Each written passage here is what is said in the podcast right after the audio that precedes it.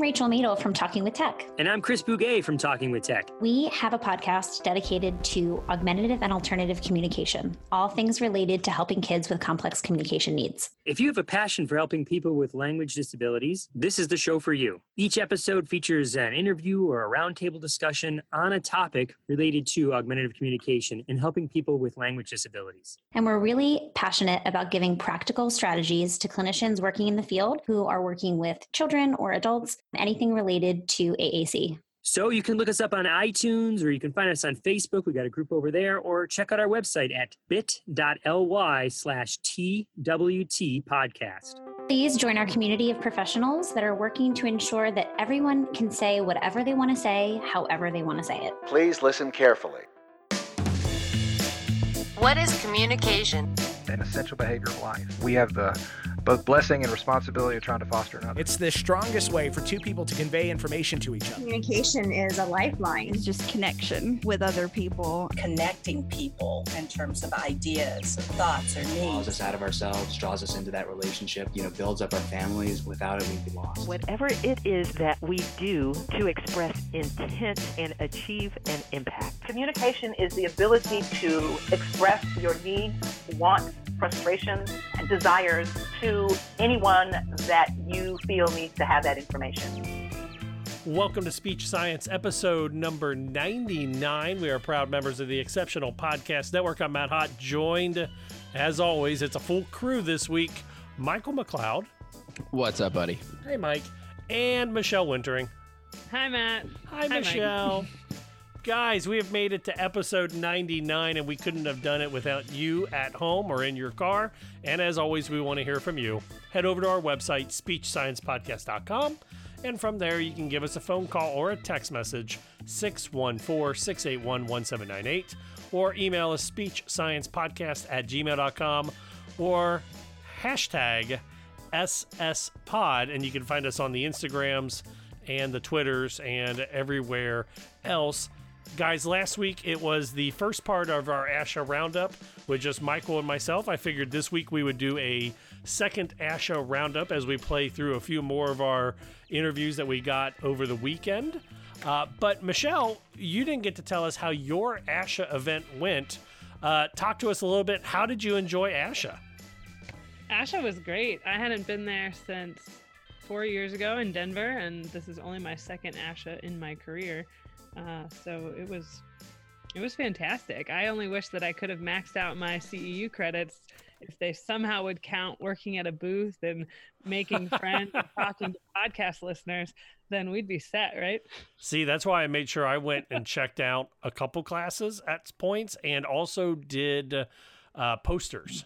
Oh, I, I maxed out as much as I could. But, right. uh, posters, sessions, the hands on labs were cool where they had stuff you could go Oh, I didn't do out, that. Like go check out, kind of refresh on hearing aids and cochlear implants and Bahas and all that stuff.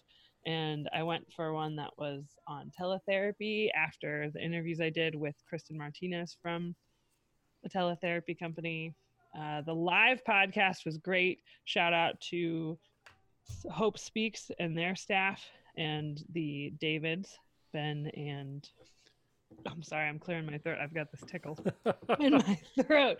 But Carrie and Ben David, who started uh, Hope Speaks and live in Uganda, providing speech pathology services. So um, hopefully that when does that interview go up? That aired last week, number 98. Last week. Awesome. So hopefully the you one you weren't here her. for, Michelle. My bad. so I thought what we would do this week, and Michael, how was your week before we get into anything? I'm sorry. It was good. It was busy but it was definitely uh, it was fun, productive. Got to uh, meet a lot of other uh, SLPs in my area, doing a lot of uh, networking and collaborating. So it's been a, it's been a good week. That is good for me. Yep. It's been uh, easy. Thanksgiving was last week, and we got the new week going. So I'm I'm excited.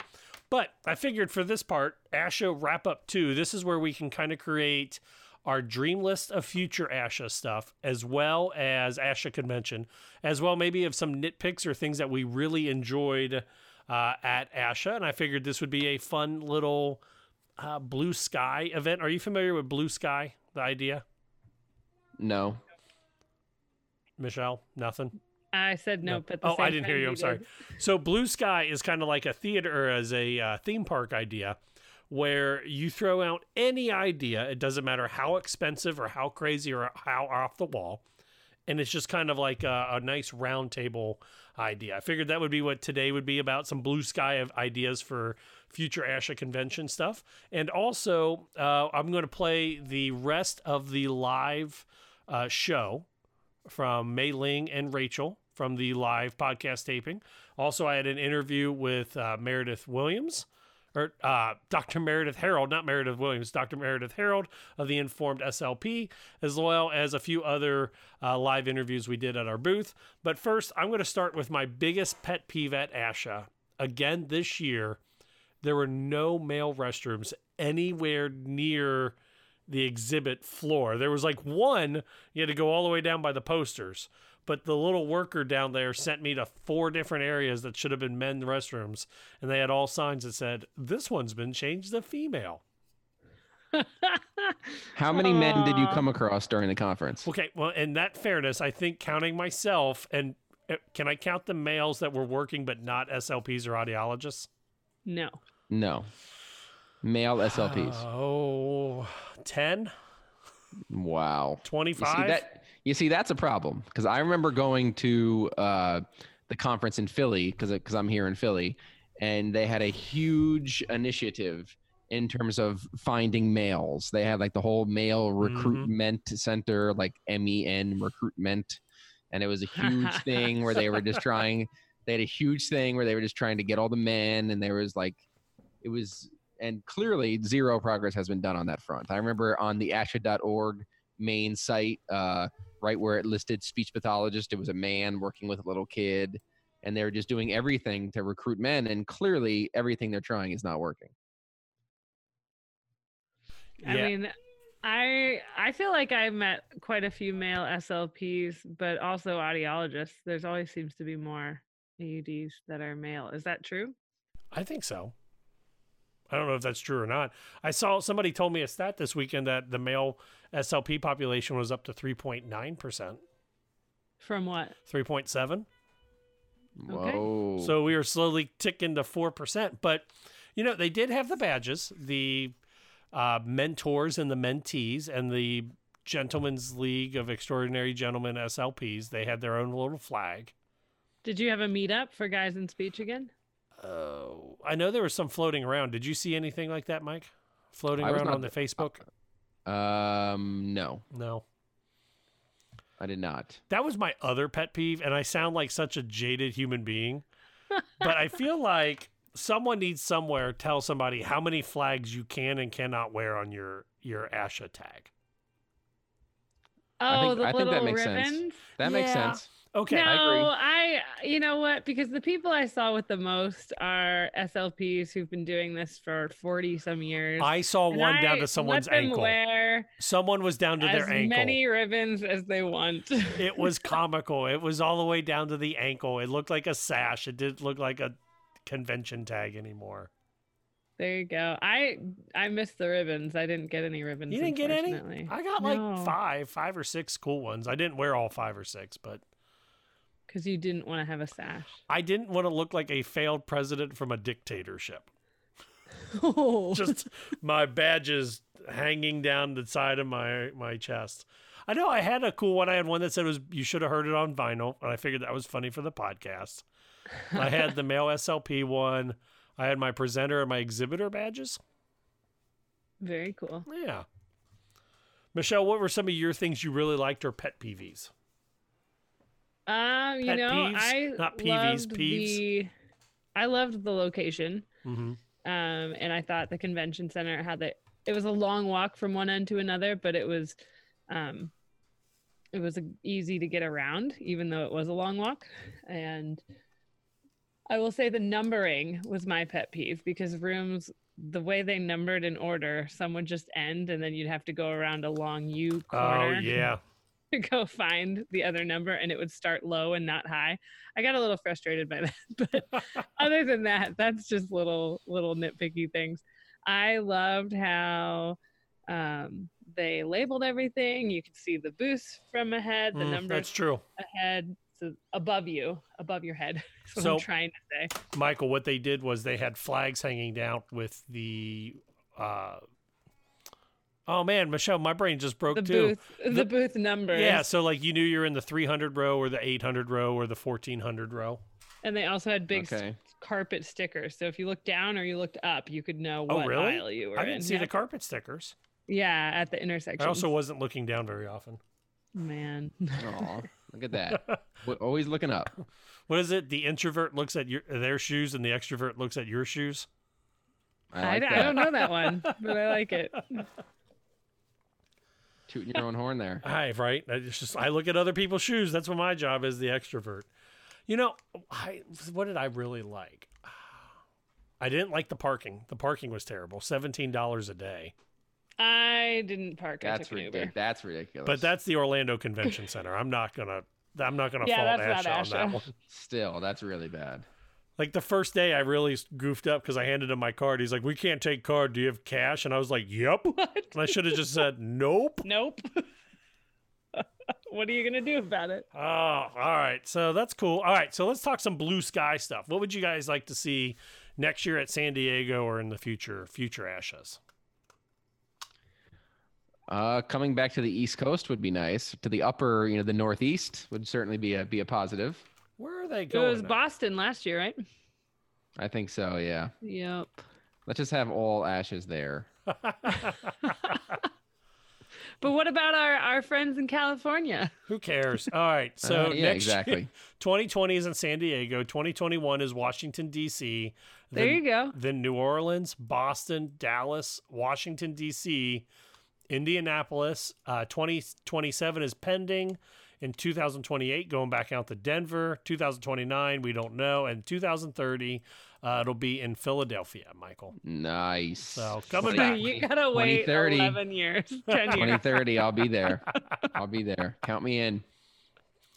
You know what I would Uh, like? You know what I really like this year, and I wish I would have known about it more beforehand, was how many classes were being held starting at seven and seven thirty in the morning, and stuff was running until seven or seven thirty at night. Yeah, because I I had a miscommunication on that too of not realizing that there were things starting earlier on the Mhm. first day. And- And I I mean I know ASHA that's just the way it is, but there's just so many things I want to go to and you cannot possibly get to all of them. True. I have a hundred sessions marked off that I want to go to in a day, and they all overlap at the same time. Trying to think, what else would I want at a future Asha? More bathrooms for men, like just one, just one. How more. about just more bathrooms in general? Because even the ones that were marked for women, I felt like there were always lines. Yeah, there were no lines at any of the male ones. I'll just say that. Funny how that works. Maybe that's why they turned all the male ones into female. You know what I didn't like about the Orlando Convention Center, and I hope it's different in San Diego, was when we went to present for the ethics, it felt like we had to walk three convention centers down just to get to our booth or get to the classroom. It was so far away and so spread out. Mm-hmm. So San Diego Convention Center, I hope you fix that. But I don't know how they can have it anywhere that's closer together with that many sessions running at the same time. Oh, I know. I I don't disagree. I'm just complaining. And of course, the two that I want to go to back to back are the furthest ends of the convention center away from each I other. I want more demos. More demos? Yeah, that's Yeah. why the hands on lab was cool. Mike, anything that you would like to see at future ASHAs? Um, I remember the one that I went to. Uh, there were clearly uh, more popular centers. Uh, like I know I'm, I'm a big fan of uh, Sarah Ward, who is a speech Hmm, pathologist yeah. who, spec- who specializes in executive functioning. I think she presents at every ASHA. She's she's amazing. She's like she's like my hero. She her her work is just incredible with a lot of the work that I do. Uh, but I remember I went to her thing and it was like an overflow session. So they give you like a radio and you got to listen from another room. So I think kind of spreading things out a bit and giving people more options or uh, spreading things out over a couple of days so people get more of an intimate experience. Uh, I remember that's what I was looking for uh, when I went. I will say I did not have any session I tried to attend send me to an overflow this time compared to Oh, Denver. really? I had two or three. Nice. Oh, that's right. I forgot about at Denver having those overflow rooms. And they had them. They had them at the convention center in Florida too. But Did they? I feel like In Philly they were too. less. Same thing. They were less needed because even the, when Mhm. I walked by the overflow ones, they were never full. There were never Really? many people there. Yeah. I could be wrong. Somebody please write in and tell me if you're mad because you couldn't sit in on your sessions and had to go to an overflow room. Speech Science Podcast at gmail.com or hashtag SS pod. Yeah, no, I remembered those Denver overflow rooms and it was terrible. They weren't even rooms, it was just out in the hallway. It was the same this year too. Oh, was and it they really? Gave you headphones. Yep. Oh, okay. Yeah. Yeah, I don't know. I, I the only other thing I wish uh, that Asha did more at the convention as well was a little bit more social promotion, and maybe I missed it about big speakers. Um, just I felt like I didn't know who was like a big time speaker versus who was just new presenting. Does that make sense? Mm-hmm. Oh, and the other thing, and maybe I'm about to open a can of worms, and I mentioned it during the ethics presentation. Can we stop with the pseudoscience? Like, I need. I need an example. so what are you? there was somebody selling pills to get rid of tinnitus.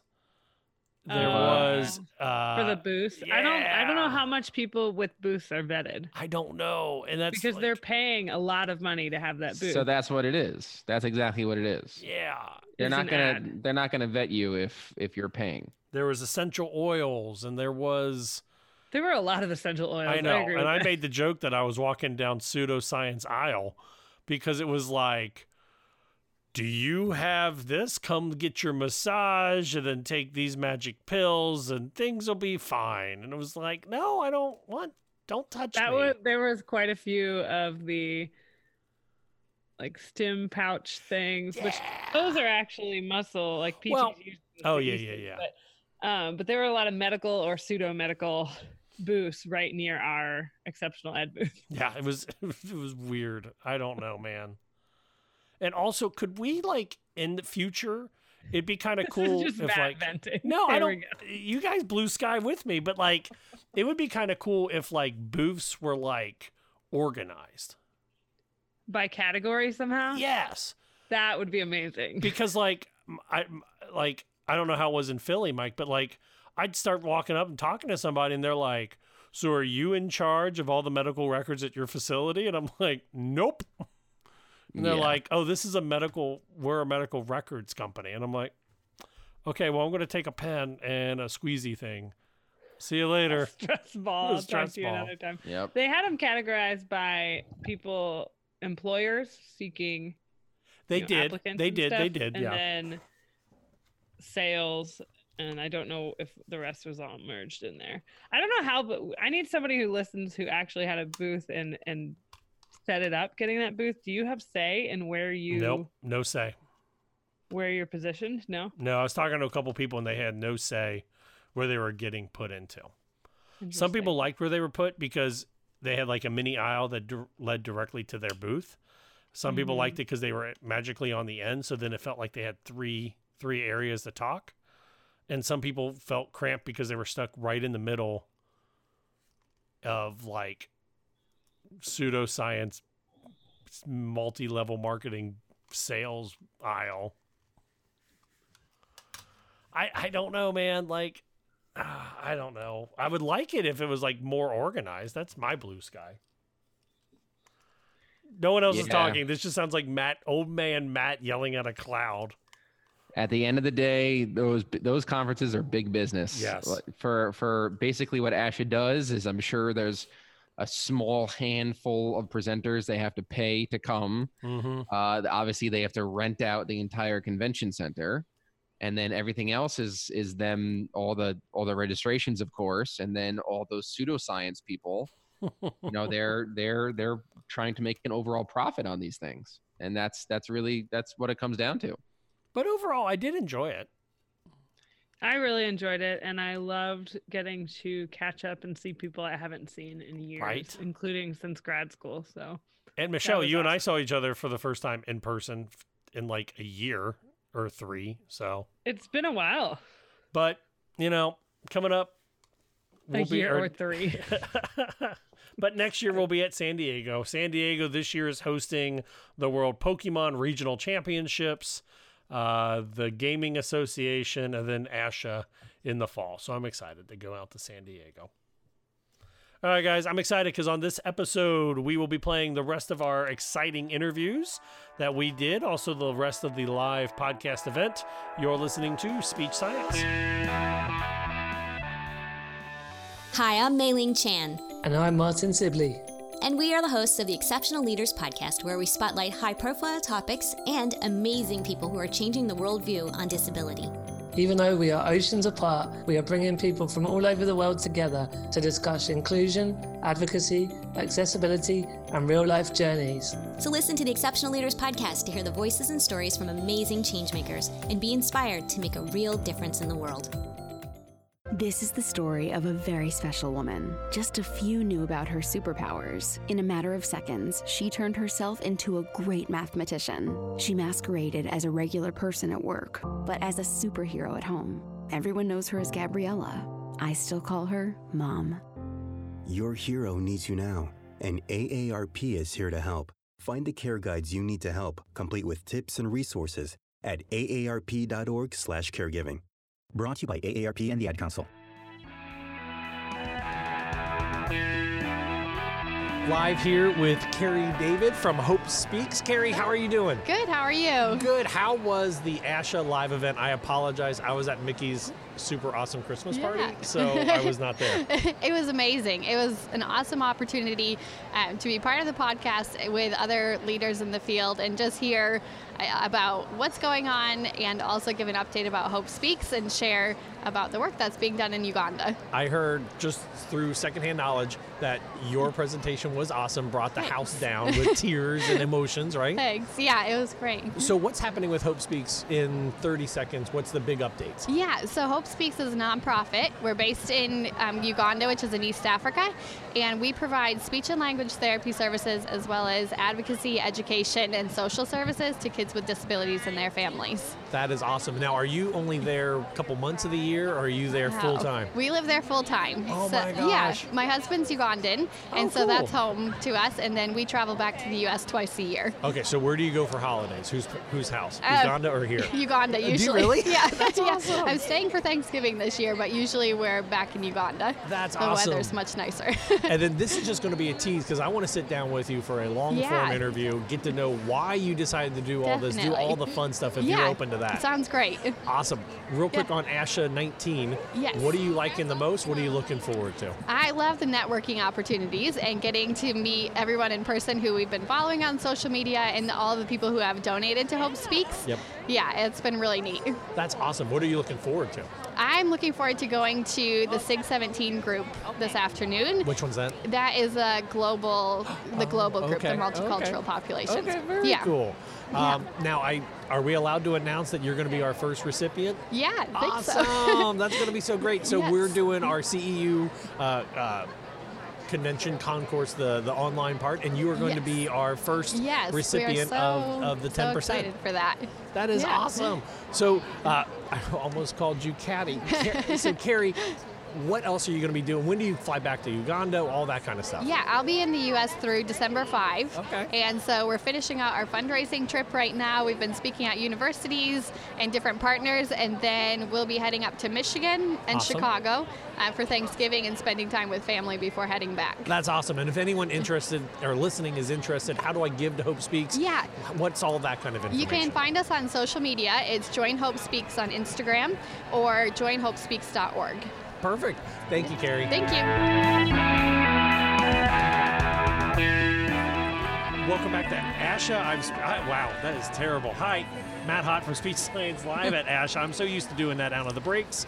Uh, excited to be joined by the Informed SLP and the Informed SLPs, Dr. Meredith Harold and Natalie Douglas. I knew I was going to forget your name. I'm so sorry. No worries. no worries at all. Uh, Meredith, welcome to ASHA. Are you having fun? I am having fun. It's huge and overwhelming, but also just so awesome to get to see people in person and learn so much and network.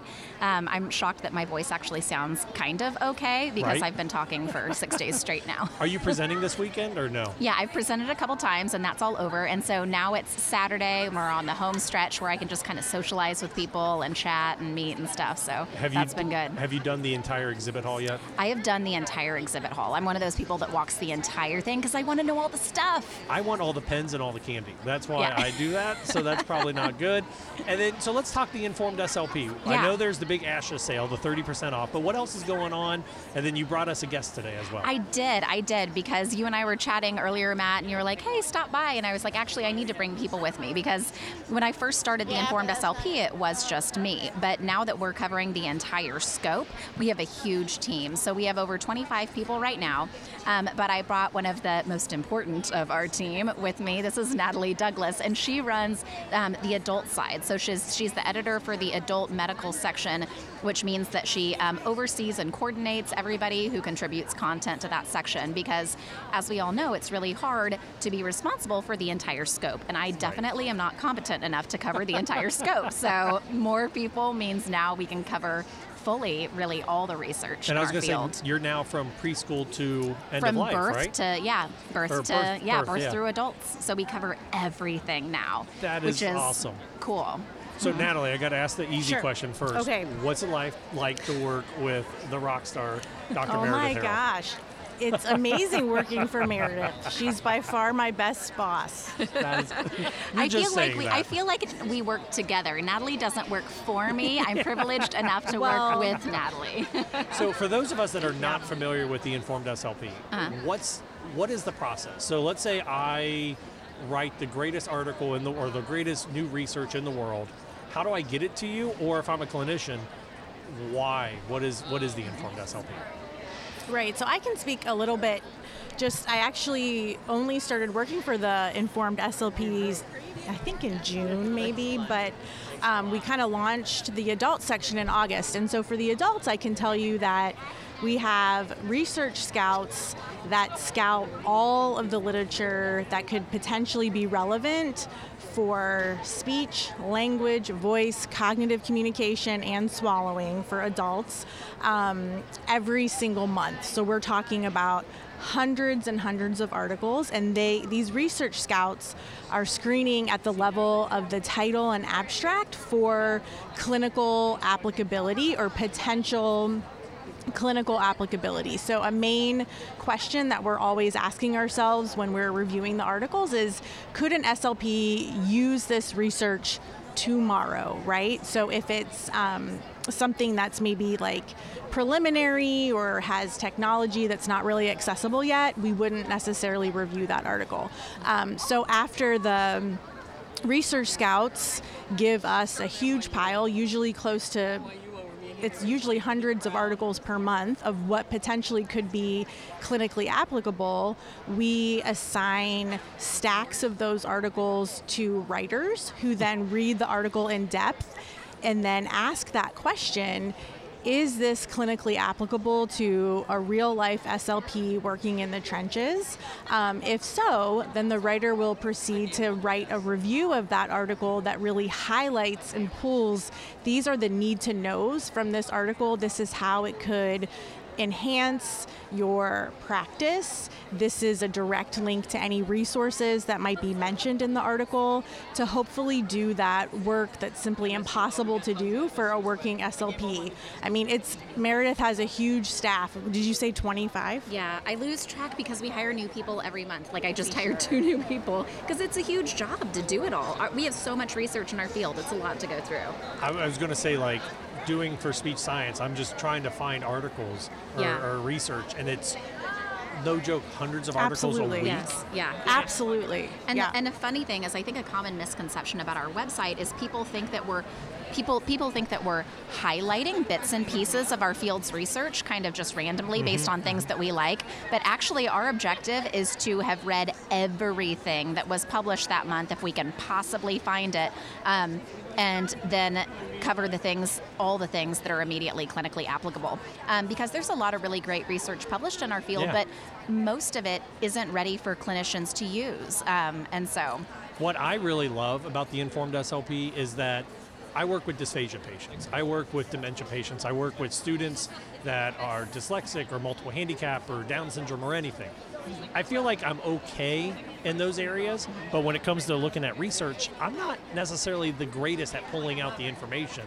And that's where I love with you guys you have those people. yeah, yeah. We pull out the information that clinicians need to know so that it can reduce the time barrier. And then they can go back and read the full paper if they need to, but they can also see from our reviews whether or not it's a full paper that would be worth their time based on what they have on their caseload and stuff like that. Well, I so, love it. So, anyone thanks. listening, where do we find more information? I know it's theinformedslp.com. Yep, theinformedslp.com. And um, today through Monday, which I don't know when this podcast is going to air. This will probably air in about two weeks. Okay, so. never mind. We won't talk about things that are happening in the next 24 to 48 hours then.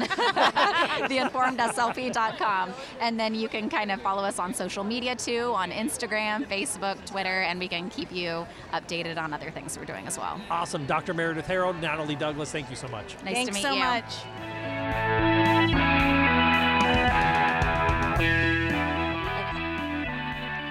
So, welcome Lori Binko, co founder of LessonPix. Hi, how are you? I'm so glad that you're with us tonight at our live podcast episode here at the ASHA Convention Center in Orlando. And you're from Florida, right? Yes, close by Tampa Bay. That's right. And I hear you have a really nice boat. you're all welcome. Come on over. We'll all fit. We'll squeeze real tight. Excellent. Well, there's so many great things to ask you, and I only have a couple minutes here. So okay. I want, want to kind of get right to it. What I love about LessonPix is that this is co founded with your husband, Bill Binko. Mm-hmm. And you each have your own identities, and yet we asked for Lori Binko tonight because she's our SLP celebrity. Yay! but when I ask about um, creating LessonPix, I wanted to go back to like, what were your first days and what were you thinking when you really started to hand draw these pictures? Back when we began in 2009? Well, actually, um, we started this business, I have to go back even further because it's not our first business together. We had tried several other businesses together. We had tried like um, mapping, kind of like a Zillow, pre Zillow. Um, we had an insurance. We tried to start a business together. I'm a teacher, and my husband was a consultant, and we thought, all right, let's do something together. It was on the side not a lot of passion in any of these things. And, you know, as a teacher, we're working huge hours. After school every day, I would come home and I'd be working on my IEPs or making lessons. And he saw me making bingo games one day. He said, Oh, you're doing, what, look at all that work, you know, let me help you. I can, I can write a program that makes that. I'm like, okay, then do it. And next thing I know, we're watching a Rays game, and I'm drawing pictures. We enter them in the computer, and he's writing the program. And there we have our bingo game picture oh, cards, wow. our two first templates of lesson picks. And I'm looking at them, and I'm going, all right, wow. this is pretty cool. Yes. This is pretty cool. That's amazing. So his background is in computer engineering? Yes. Okay. Yes. And you just said bingo. Like, don't we all love our custom bingo materials? oh my gosh. So right from the beginning, awesome. you started with bingo? Yeah bingo and picture cards right off the bat. And we had it free for about two years and said, we really need to do something with this. Mm-hmm. That's amazing. So the word do something with this, I'm going to say, is monetize. And as speech language pathologists, we actually don't think about that word often. It's like, okay, we need mm-hmm. to pay the bills, we need to cover the expenses. So when did you guys really start thinking about this as a business? Well, it actually, I think we went live in 2011, and it was still a side business mm-hmm. until we saw how much people loved it. And we watched it grow. Eventually, I took a year off to help develop it, and then when I left, Bill, or I went back to work, and Bill quit his job, and that was petrifying. Yes, that's a big deal, yeah. To make that leap of losing his income right. versus, yeah, it was really hard, but actually it was empowering. Mm-hmm. because we are in control of our own lives. I left teaching about three years ago, and we brought other people on the team, and it's been a remarkable journey over these past 10 years. Congratulations. And you Thank also you. have a, um, an actual site now, too, correct? Do you have a, a facility? We do. you know, that would be one of my uh, biggest pieces of advice. Would we got a place where we keep work and home separate? Yes. And that I think really helps when you're working with your partner and you want to get along so that when you go home, it's family time. When you go to work, you have a separate place. So tell us about LessonPix Pillow Talk. No, just Oh. kidding. ah, TMI. okay, well, at this point, I think that my listeners are people like you who have this idea and you Mhm. have this creative side of you and you have this passion and you want to start doing something. So, what would be your three tips to starting to do something with your life partner?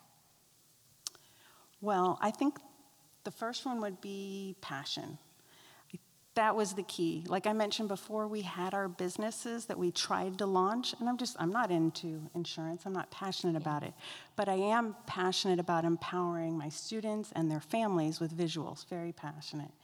And Bill as well, he's very passionate, he's very extroverted, out there talking to everybody. And once we had this good team thing, we were able to make something really solid, really good. Um, you said three things. Yeah, the first one was passion. Well, the second one would be space. And that actually refers to not just physical space, like I talked about the building and having a separate place, but also um, mental space, like our own separate and separate parts of LessonPix.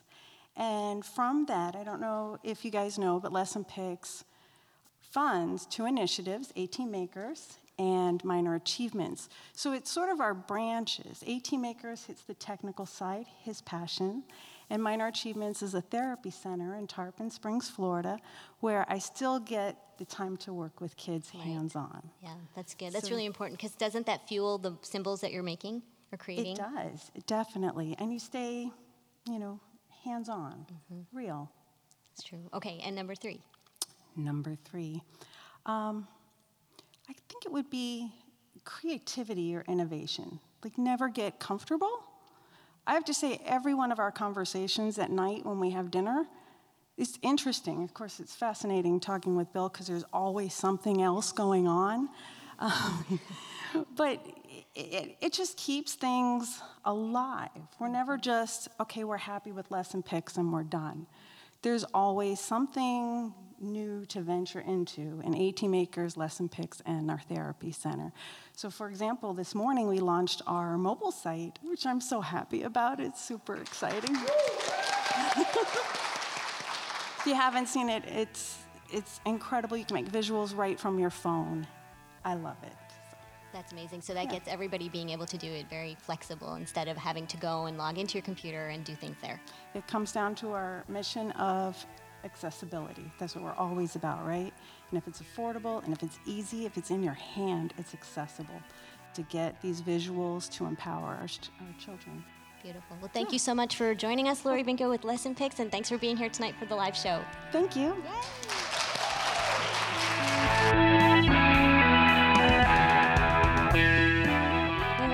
Hot Talking with Tech. I'm your host, Rachel Madel, joined today by Jenny Bjorem. Jenny, thank you so much. You're here with us, and we're live at ASHA. Yeah, this is so great and fun. I cannot wait to deep dive with you about apraxia of speech. You are such a expert in the field, and I love following all of your work on social media.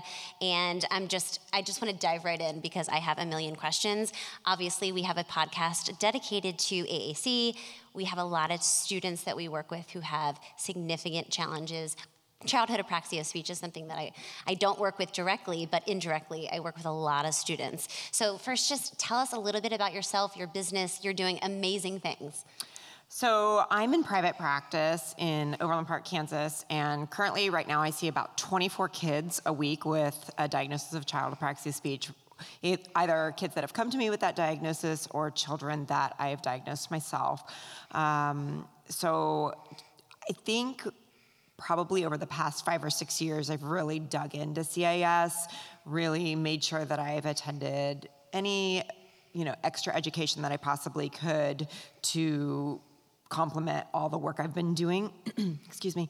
And just really made sure that I was informed and using the most and best research to support my practice and then also helping others in that space. So I've been presenting more, and I've created Bjorem speech publications to um, create some of the tools that I use in my therapy that I find successful to help other speech therapists and parents um, help children. Specifically with CAS, but others as well. And you presented in ASHA, right? Yesterday. I did. I presented for three hours yesterday. I know, it's a long time. It was great. I spoke the entire time. yeah. so I'm really excited to dive into apraxia. And the first thing I want to ask you is what are some red flags? Because I feel like there's a lot of uh, misunderstandings about apraxia of speech. And I know for a fact there are a lot of clinicians listening thinking, uh, is that apraxia? I'm not sure. Yeah, I think one of the misconceptions is that there might be just one or two red flags. And the red flags that most people resort to as far as apraxia is inconsistent errors on repeated trials. So, hey, I've got this kid that's inconsistent. Well, there's a lot more that goes into it than just inconsistency. And I'd say inconsistency is one of those red flags that we see pretty much across the board. But according to research, there's probably about 11 red flags. And so we need to look at those across different speech tasks and make sure that we're seeing a consistency in those red flags to have a differential diagnosis of CAS. So some more of the red flags would be consonant distortions, vowel distortions, an intrusive schwa, initial articulatory configuration difficulty, difficulty with multisyllabic words, um, prosody issues, um, slow rate. So there's a whole bunch of these. And if you look at um, kind of the gold standard, the Mayo 10, or some of even the latest research by Overby and Caspari that talks about um, the early signs of CAS from birth to two years of age. Mm. Yeah, so when you are getting that background information, you know, getting that early on information from parents, to find out is that going to help support your diagnosis right and it's not just it's not an easy diagnosis to make it's not and it's one that i think i would say between 60 to 70% of speech therapists definitely don't feel comfortable making um, myself included. And that's okay. um, you know, but there is supportive research out there to help you with that. Um, Edith Strand just came out with the DEMSS, which mm. is an excellent resource, and you don't have to pay for protocols. They you download them free off the internet. Yes. Love it. Love. I great. love anything free. It's great. Um, so there is, and apraxiakids.org is an mm-hmm. excellent spot. Great spot to go. Uh, Apraxia Kids is actually having their boot camp this summer, mm-hmm. uh, this coming summer, and you have to apply for it. And I've been through that, and that was amazing. That's in Pittsburgh, mm-hmm. and it's a great way to get really in depth training. So the, the, it's out there. I just feel like the education at the graduate level is not there, mm-hmm. and it's just one that speech therapists feel uncomfortable and unsure about because they may have one kid on their caseload, especially in the school setting, for you know for their whole time they practice. Yeah. So it's it's not something like me. I get to do it every single day. Right. And when you have the diagnosis of apraxia, how does that change your treatment? Because I know there's a lot of overlap too with phonological processes. Like it's not usually cut and dry. Yeah, there's a lot of comorbidity going on exactly. with other things. So you definitely want to take a motor planning approach. And mm-hmm. for me, I see a lot of younger kids um, from the age of two uh, to 10 is probably my caseload, uh, but mostly younger. And DTTC works really well for me. Mm-hmm. So, dynamic, temporal, and tactile cue- cueing by Dr. Edith Strand. And you can get trained on that for free. It's You can get online and get free CEUs and get DTTC training for free. I did and not it works. realize it was free. It's amazing. she is phenomenal. Mm-hmm. I always tell people, I'm like, if you're gonna just Google DTTC, Edith Strand, Dallas, and then it'll come up, and you can take the course for free, and you get free CEUs as well. Mm-hmm. Uh, but it's definitely worth it. It's, um, since I've taken her online course and her live course, she's mm-hmm. got an in-person course as well that you can apply for. Uh, my therapy has completely changed. Yeah, I can imagine. Let's talk a little bit about your business too. Besides the practice that you do, I know you have a lot of really great resources, um, and I really love your vision of sharing the information that you have. And you're wonderful on social media and all of the the things that your business are, are creating. So I'm wondering if you can just tell us a little bit about all of the other resources and trainings and things that you have to offer through uh, Bjorem Speech Publications. So I think one of the biggest things, the feedback I get from therapists is thank you so much for all the work you do on Instagram. And me being in private practice, I'm very, very blessed to have the parents in my therapy room mm-hmm. at all times. And then parents say, yeah, go ahead and post my kid all over social media so that you can share your knowledge and show these therapy sessions with everybody out there. And I think mm-hmm. that's what I get most is I learn so much from you watching you do therapy mm-hmm. on social media. So I think that's probably number one. And I, my Bjorem speech sound cues have been a great support for mm-hmm. families and therapists. And I think I feel like I've gotten really, really good feedback. I don't want to like no, I, I, I can that, talk it up know, for like, you. They're wonderful. Thank you. Uh, but we do. We get really good feedback because the kids can relate to them cu- the cues and they understand them quickly at a very young age and they feel empowered and it's hopeful. And then, you know, our goal is to fade those cues and mm-hmm. take those away. So, but it gives them an initial support and and pull in support when needed. So and they're super fun. They are fun. You guys definitely yeah, have artist, to check them out. she is fabulous. We're really excited about the work she's done with the art. I love it. So, eh, obviously, we have a podcast dedicated to AAC. So, I would love for you to share some ideas. We have clinicians who are focusing a lot on AAC, and myself included, I try to take a total communication approach with the children that I work with. I'm not just doing AAC, you know, I'm working on a lot of different things. Are there some things that clinicians can start working on during their sessions to help support children who have childhood apraxia of speech? Well, if they know they have childhood apraxia of speech and you know you're using whole language, but yet your goal is to get verbals mm-hmm. out of them, I think you know definitely be trained in DTTC. Mm-hmm. Um, I would you know, get a sound repertoire. What sounds does this child have in their repertoire, whether it's spontaneous or imitated or stimulable for, and come up with some really functional target words for you to you know work on in therapy so that they can get some verbals and it works it really does even those kids that are minimally verbal mm-hmm. um, and the younger kids i think carrie ebert talks a lot about you know those younger kids that with suspected cas or minimally verbal or nonverbal you know working on a lot of environmental sounds mm-hmm. play-based meaningful uh, giving them those power words, using those core words. Right. Yeah. And that's the other thing too is that it doesn't have to be this either or approach. We can work on speech if a child, you know, tries to say an approximation of a word. We can always model it on the device. Absolutely. Um, and that's what I usually tell teams. It doesn't have to be one or the other. We can do a hybrid approach. Do it together. Exactly. Yeah, for sure. So for our listeners who are interested in learning more about you, where can they find you online? Instagram is probably my biggest spot. I'm on Facebook, YouTube, Instagram, uh, and my website. Everything is Bjorem Speech. So Bjorem Speech on Facebook, Bjorem Speech on YouTube, Bjorem Speech on Instagram, and all the yeah, things. All the things. all the cues is what I always say. All the cues. Thank you so much, Jenny. I really appreciate you coming today live at ASHA um, for Talking with Tech. I'm Rachel Madel, joined with Jenny Bjorem. Thank you much, so much for listening. We'll talk to you guys next week. Thanks for having me. Yeah. Welcome back to Speech Science. I'm Matt Hott, joined by Michael and Michelle. What's up, guys? What's up? Hi, Matt. Hi. So, ASHA was fun. I am kind of happy to put ASHA behind us because I feel like even though it was a 19 hour drive, it's a lot of work to go to ASHA. It's definitely a lot of work. But also, you had the benefit of seeing Mickey Mouse. That is true. And I built a lightsaber, and I built a droid, and I flew the Millennium Falcon and saved the universe two times. So I was pretty excited. I will say the after party was great. I did get a last minute ticket to that. Did you? Yeah, thanks to some very helpful ASHA employees at the That's awesome. All right, guys, let's put a bow on episode 99. What are you doing next week, Michael?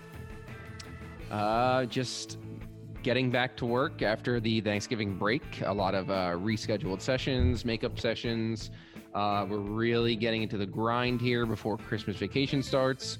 So I'm going to have a very, very busy week uh, with uh, all of my fellow clinicians and lots of report writing and lots of uh, getting things together for the end of the first true semester here, the first half of the school year.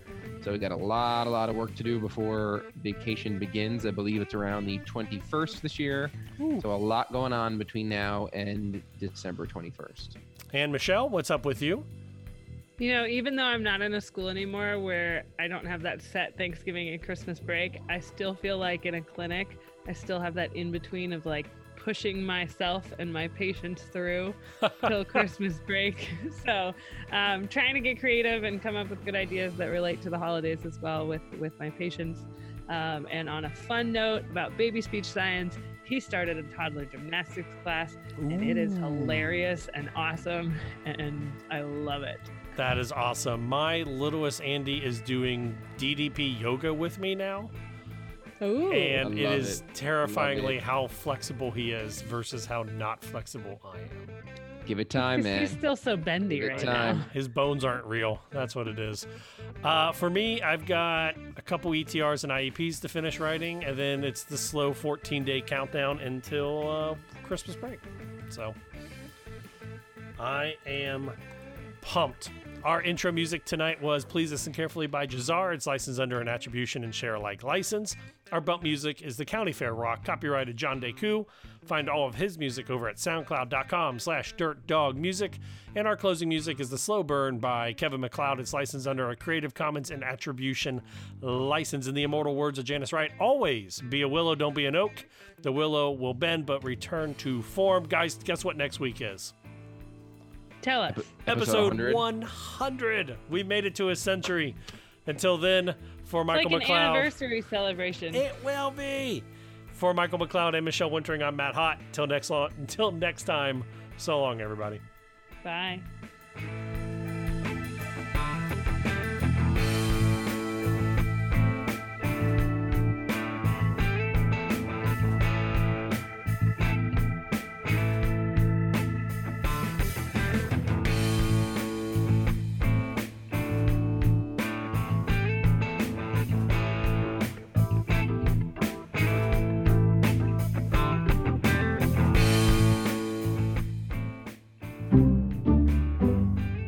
This has been an Exceptional Podcast Network production. Speech Science is edited and produced by MWH Production. Please follow Speech Science on Twitter at Speech Science PC and like our page on Facebook. For more original podcasts, please visit exceptionaled.com and rate and subscribe to our podcast anywhere you get your podcasts.